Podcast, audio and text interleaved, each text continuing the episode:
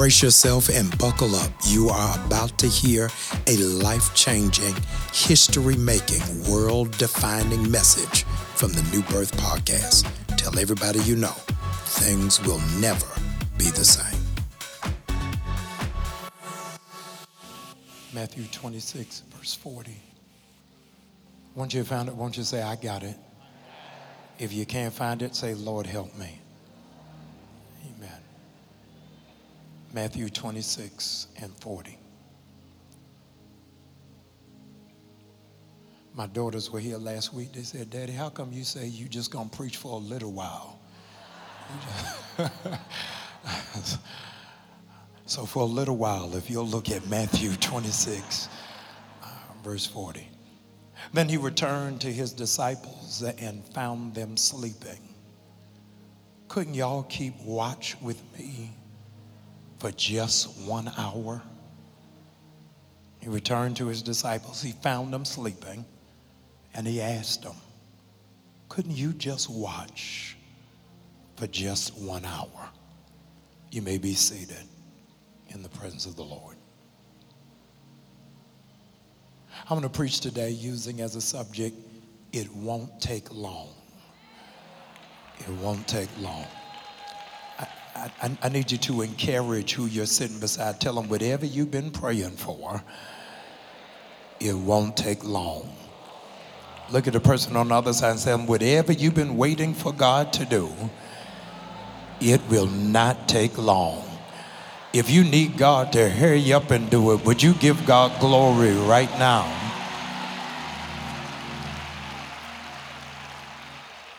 It won't take long. I want to introduce you today to uh, something called uh, the five hour rule. Do you write that down? The five hour rule is a blueprint used by billionaires across the globe that shows you how to turn a wasted day into a successful one. The five hour rule. The conceptualizer deduced that there are 24 hours in a day, and the average person is in bed for eight hours, just leaving 16 hours to work with. Out of that 16 hours, then nine hours are given to work, to commuting, to eating, errands, and administration. And after those nine hours, you are still left with five hours. Those five hours go largely squandered to Netflix, texting, idling, and gossiping. Those who do not master their five hours will never be innovators, impactors, or influencers. The five hour rule suggests that of every day that you have, you should lend one hour a day to learning, reflecting, praying, and thinking. You got 24 hours in a day, five of them are free, and one of those hours should be for your development. It is uh, a principle that your pastor lives by. It's a discipline that has exemplars from Oprah Winfrey to Elon Musk counted as its disciples. Just one hour a day enlarges your mind, improves your skills, cultivates your creativity, and reinforces your discipline. I have to ask you a question. Don't you think you are worth the investment of giving, hear this, your future an hour? I'm asking you that you will put into practice for the balance of this year the five hour rule. For those of you who are under covenant of new birth, those of you who are friends of this ministry, I'm going to give you the blueprint of how it is that you can master the five hour rule put it on the screen even right now. I need you to pull out your phone. I want you to scan this QR code. It's going to go straight to your phone as to how it is that you can operate, how it is that you can function, how you can learn the discipline of the five hour rule. Those of you who are online, if you will text NB Notes, NB Notes to 54244. You'll text NB Notes to 54244. Our boomers who may have difficulty, just pass your phone over to one of our young people. They'll scan it for you. There it is. Some of y'all are having difficulty. Uh, text NB Notes to 54244 so that you can get the blueprint for the five hour rule. Ladies and gentlemen, I want you to have it. Not only do I want you to have it, but I want you to master it because I need you to hear this. The arch enemy of faith. Somebody please write this down. The arch enemy of faith, hear this, is time. Time is the enemy of faith. The people who are the most impatient, you're not going to believe it, the most impatient people on the planet are anointed people. Anointed people have a problem with patience. Why, Pastor? Because God gives you the vision and never gives you the delivery date. So you have the vision and you assume falsely that what he has shown you will come tomorrow. And then when it does not come, your faith begins to falter and you begin to question did God really mean that for me? Trying to decipher and discern chronos versus kairos. So we're believing in our minds that it has to happen by December 31st because we are judging our miracle by our clocks and not doing it in accordance to God's timetable. Where it is that you are now is not where you saw yourself. But God had a plan, He had a schedule, and He had a timetable. When you carry a heavy assignment, it is hard to decipher between your darkest hour and your finest hour. Pastor, say that again. When you carry a heavy assignment, it's hard to decipher between your darkest hour and your finest hour. Because sometimes your darkest hour is just before your finest hour.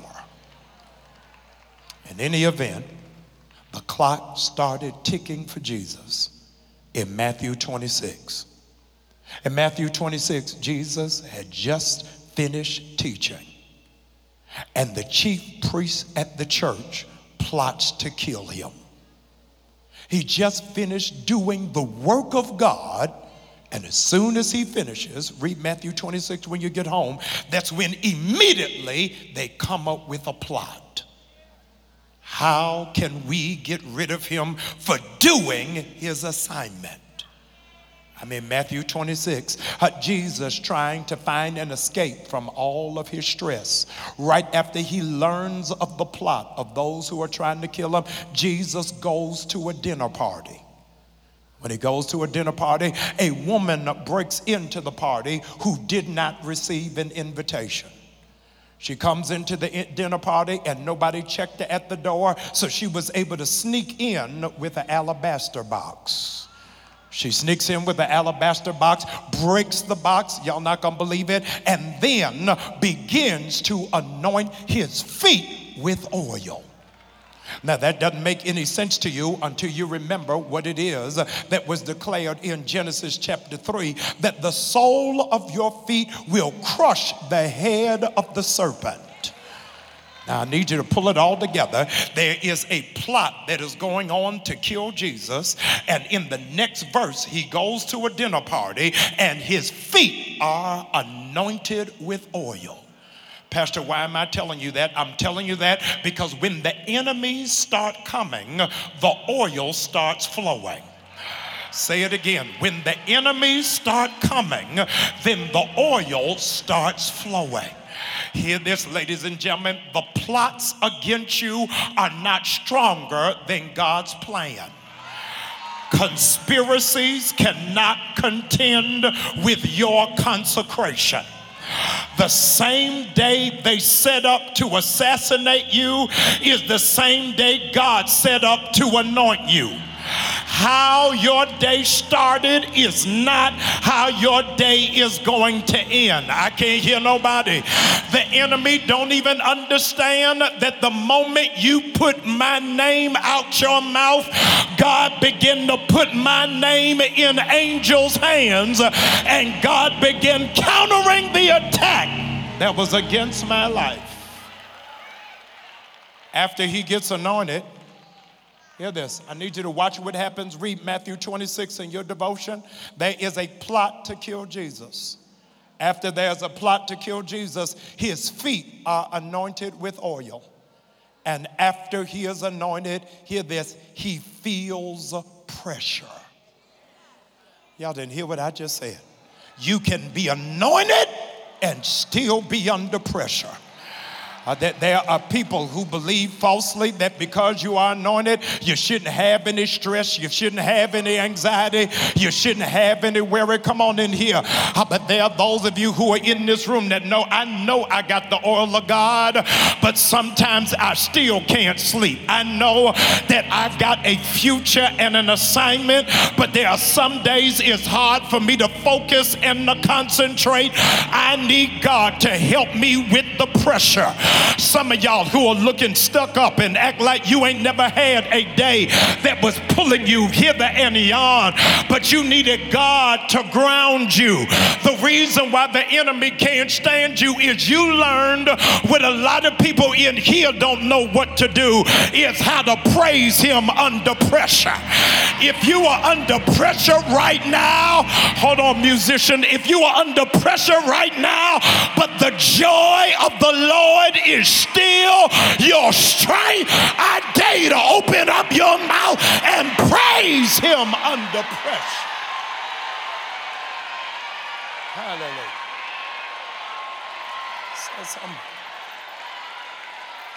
I'm anointed. There are systems afoot that are trying to kill me, and I am now feeling the pressure. He says, The only thing I can do now, with all the pressure that I'm under, the only thing I can do now is pray. And he takes Peter, James, and John with him, and he confesses to them while being the Savior of the world. He says to Peter, James, and John, I feel anxious. Your real friends are the people you can be transparent with. Y'all ain't saying nothing to me. Your, your real tribe are those who you ain't got to put on airs or a front or a filter, but you can tell them, you know what? I ain't feeling myself right now. I feel like I'm trying to break. I need you to pray for me right here. I ain't got time for no phony friends where I always got to perform and audition. I need some folk that'll love me when I'm getting ready to crumble and crack and break and can see me in spite of what I'm dealing with.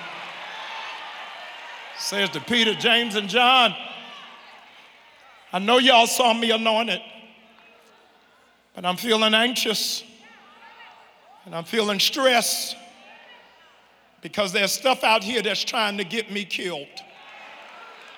Oh my God. The enemy's after me, and everywhere I look, the enemy just keeps showing up and you're trying to figure out why did he ask Peter, James, and John to pray for him? He didn't ask him to pray for him, he asked him to watch. God help me. I need you looking out for me. God help me. Don't you think that you can handle everything by yourself? You need somebody that can look out for you.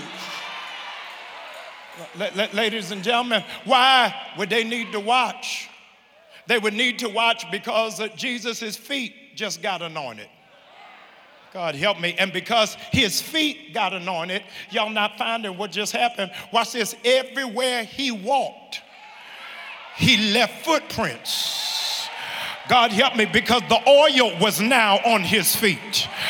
I'm waiting on somebody. The Lord said to Joshua, Every place the sole of your feet shall tread upon, I'm getting ready to give it to you. Hey, I need you to look at your neighbor, tell them whatever you step on this week, you got authority over wherever room you step in.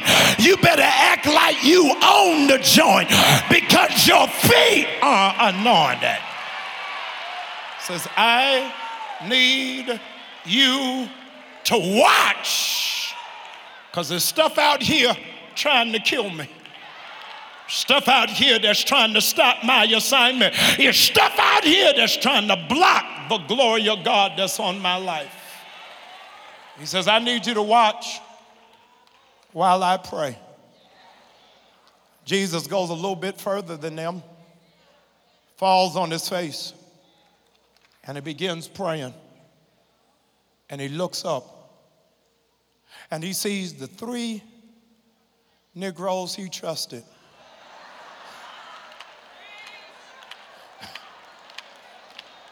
Who's supposed to have my back, supposed to be looking out for me. The three of them are nodding off. They're nodding off, and Jesus is immediately incensed and I asked the three stooges, can't y'all just stay up for an hour? He don't even wait on their answer. He goes right back into prayer. He prays a second time, and the Bible says he looks out from his peripheral vision. See, they done gone to sleep again. And this time, he don't even bother to wake them because he could not let their incompetence mess with his focus. I'm preaching to me. That wasn't even for you. I can't let other people's incompetence mess with my focus. I can't force you to be accountable and responsible. At this point, I got to do what I know is best for me in order to get the job done. All he asked was for one hour. And they couldn't even take a Mountain Dew, couldn't drink a Red Bull, couldn't shake themselves off to stay up for 60, 60 minutes. Their faith was so frail that they really didn't believe anything meaningful could happen in an hour. Say, what, what difference does 60 minutes make?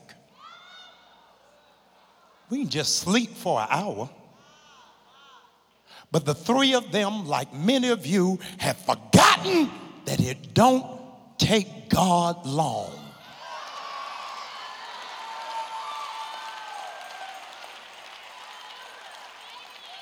They forgot about Matthew 8. In Matthew 8, a centurion came to Jesus and said, My servant is at home paralyzed and suffering terribly in their body. They are racked in pain. They not with me, they're at the house. Jesus asked, Do you want me to come to the house and heal them? He replied, You don't even have to come to my house. All you have to do is send the word, and they will be healed. I'm in Matthew chapter 8. Y'all don't want to read verse number 13. Verse number 13 says, And in that hour, every person who lived in that house that had sickness in their body begin to walk up saying they feel no pain in their body. Some of y'all are in the short bus. It is a 1048. God help me. I speak over whoever lives in your house that by 1149, whatever pain is in their body, or oh, y'all ain't saying nothing in here, they shall be healed. Can you not trust him for one hour? You may be seated. You may be seated. Not because of the sick person's faith, but because of the person who went to Jesus. Hallelujah. I dare you to just look down your row and tell them family members are going to be healed in one hour. Hallelujah.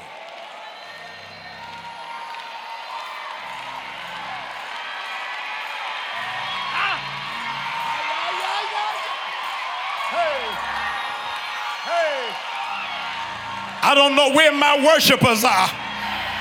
But God said pain is coming out of their knees. It's coming out of their back. Y'all ain't saying nothing. It's coming out of their chest. It's coming out of their neck. Arthritis is coming out of their hair. Can you trust him for one hour? They, they, they didn't think anything of significance could happen in one hour because they forgot what happened in Matthew chapter 8. Turn the page. They forgot what happened in Matthew chapter 9. There's a woman who got an issue of blood for 12 years who thought to herself, if I can just touch the hem of his garment, God, I wish I had a Bible church. I believe I can be made whole.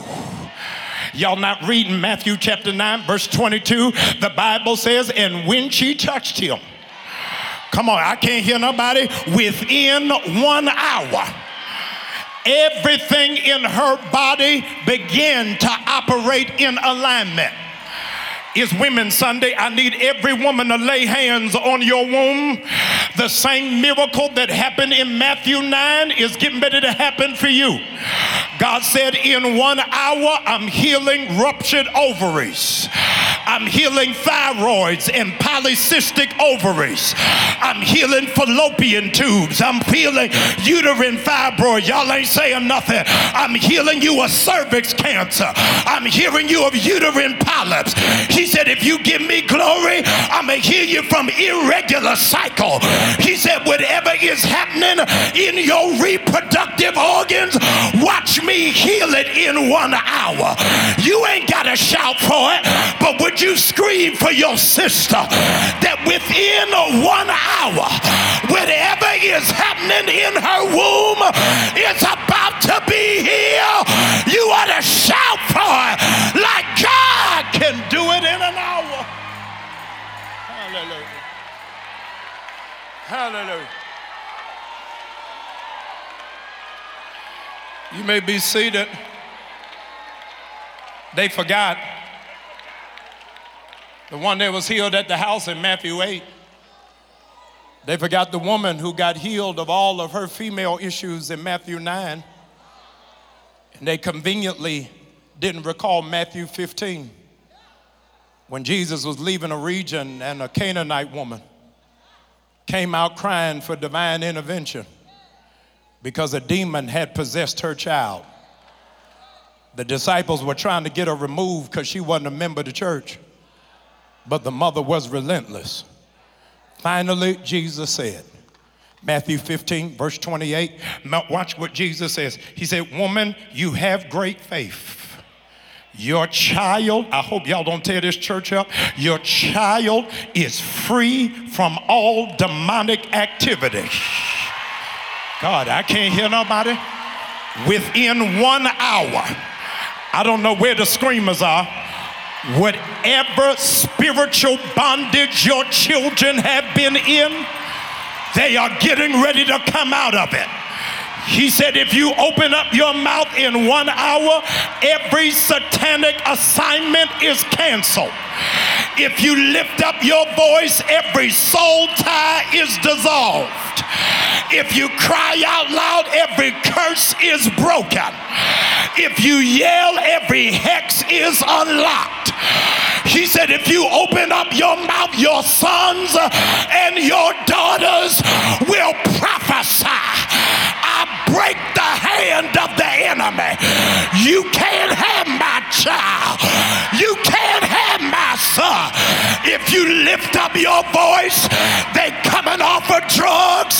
God is breaking that spirit off of them. He's pulling them out of that relationship. They gonna get back. No weapon that is formed against your child shall be able.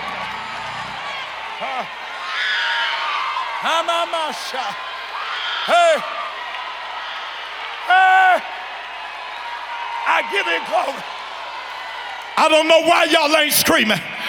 I declare over your life that by 1154, your child's attitude is going to change. When you open up your mouth, they going to be responsible. they going to be accountable. they going to be dutiful. they going to flow in discipline. Shout for the breakthrough.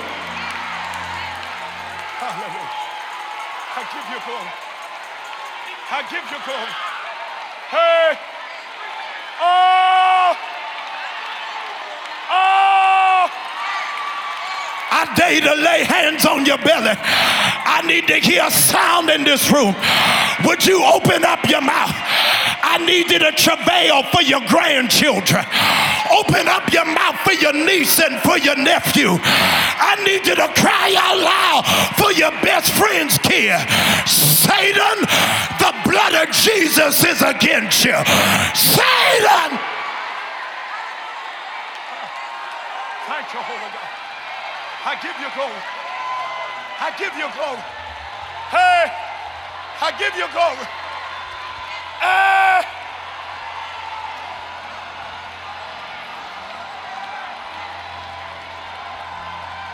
Hallelujah. Hallelujah. Hallelujah. Hallelujah.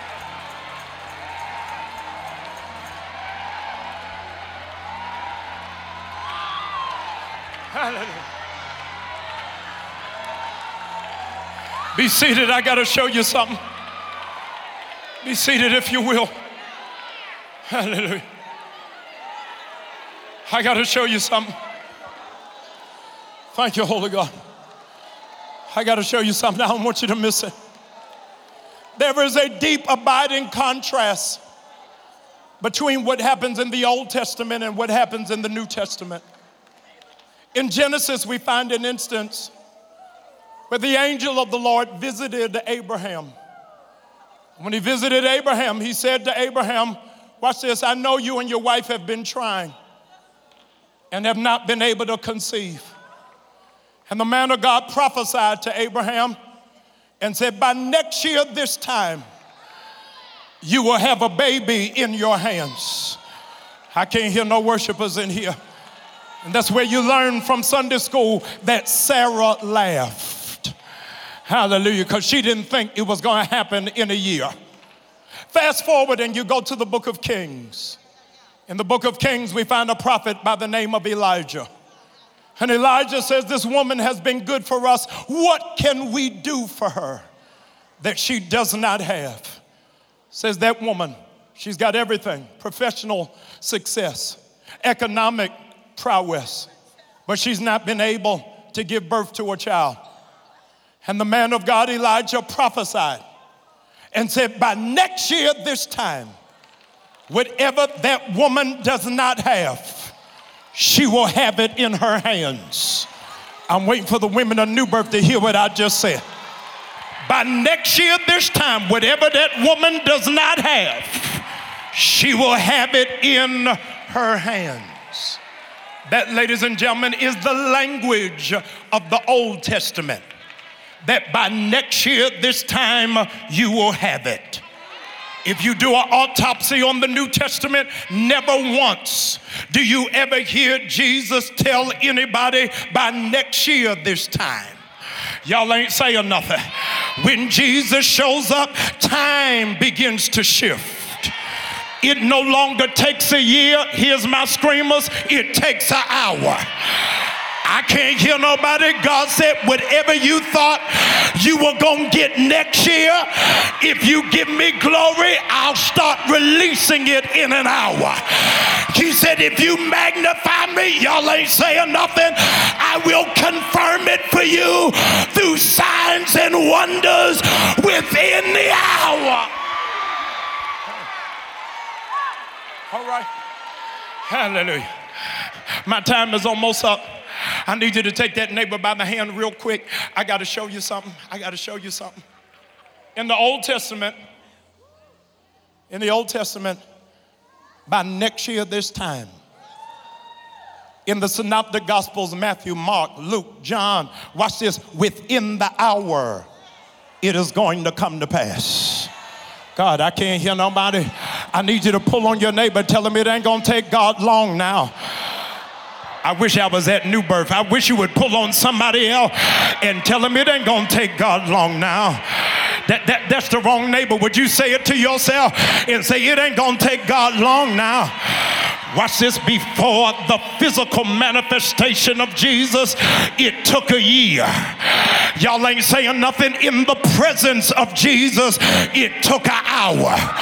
But all of that was before the cross. We are now on the other side of the cross. And I now declare over covenant believers if you open up your mouth, what used to take a year, what used to take an hour, if you praise him, he'll start doing it in the next 60 seconds. I need those of you that need a urgent miracle. Would you open up your mouth and shout out loud while on others thou art calling? Please don't pass me by. I need you to speed up your praise. God said, the quicker you praise me, the quicker your miracle is coming. The quicker you jump, the quicker I'm breaking stronghold. The quicker you holler, the quicker I'm paying bill. Let the redeemed of the Lord open up your mouth and shout like it's about to happen. Tick tock, tick tock, tick tock, tick tock. It's almost your time now. You've been faithful over a few things, but he's about to make you ruler over many. Hey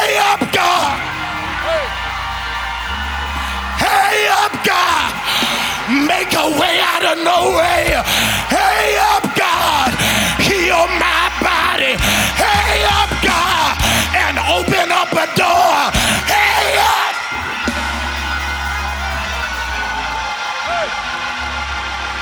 We got to go. But would you give three people a high five and tell them it won't be long now? The time you get home, it's going to be news on your voicemail. By the time you get to the car, a text message is coming in. It won't be long now.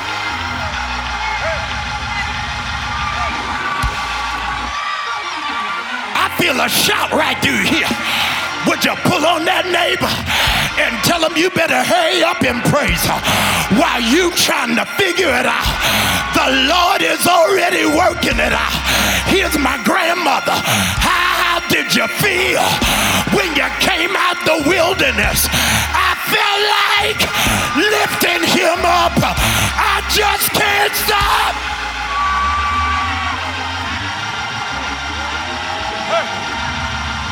with no music? How you gonna shout when you get the text message? How you gonna praise him when the package is at home? How you gonna lift him when there's a knock on the door?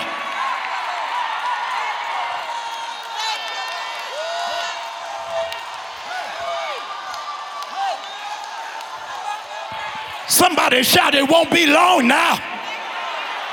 God, I feel something getting ready to break. Look at your neighbor, tell them you better sow into this environment. What used to take a year is about to take an hour. What used to take an hour is about to take a minute. You better flow in this. I hope you are energized that you don't need an energy drink. What you just heard should have you off and running, chasing your dreams, pursuing your purpose, and answering your call. If this was a blessing, share it with somebody else. Don't be selfish. This is what God gave you so that you can be a blessing to somebody who needs it worse.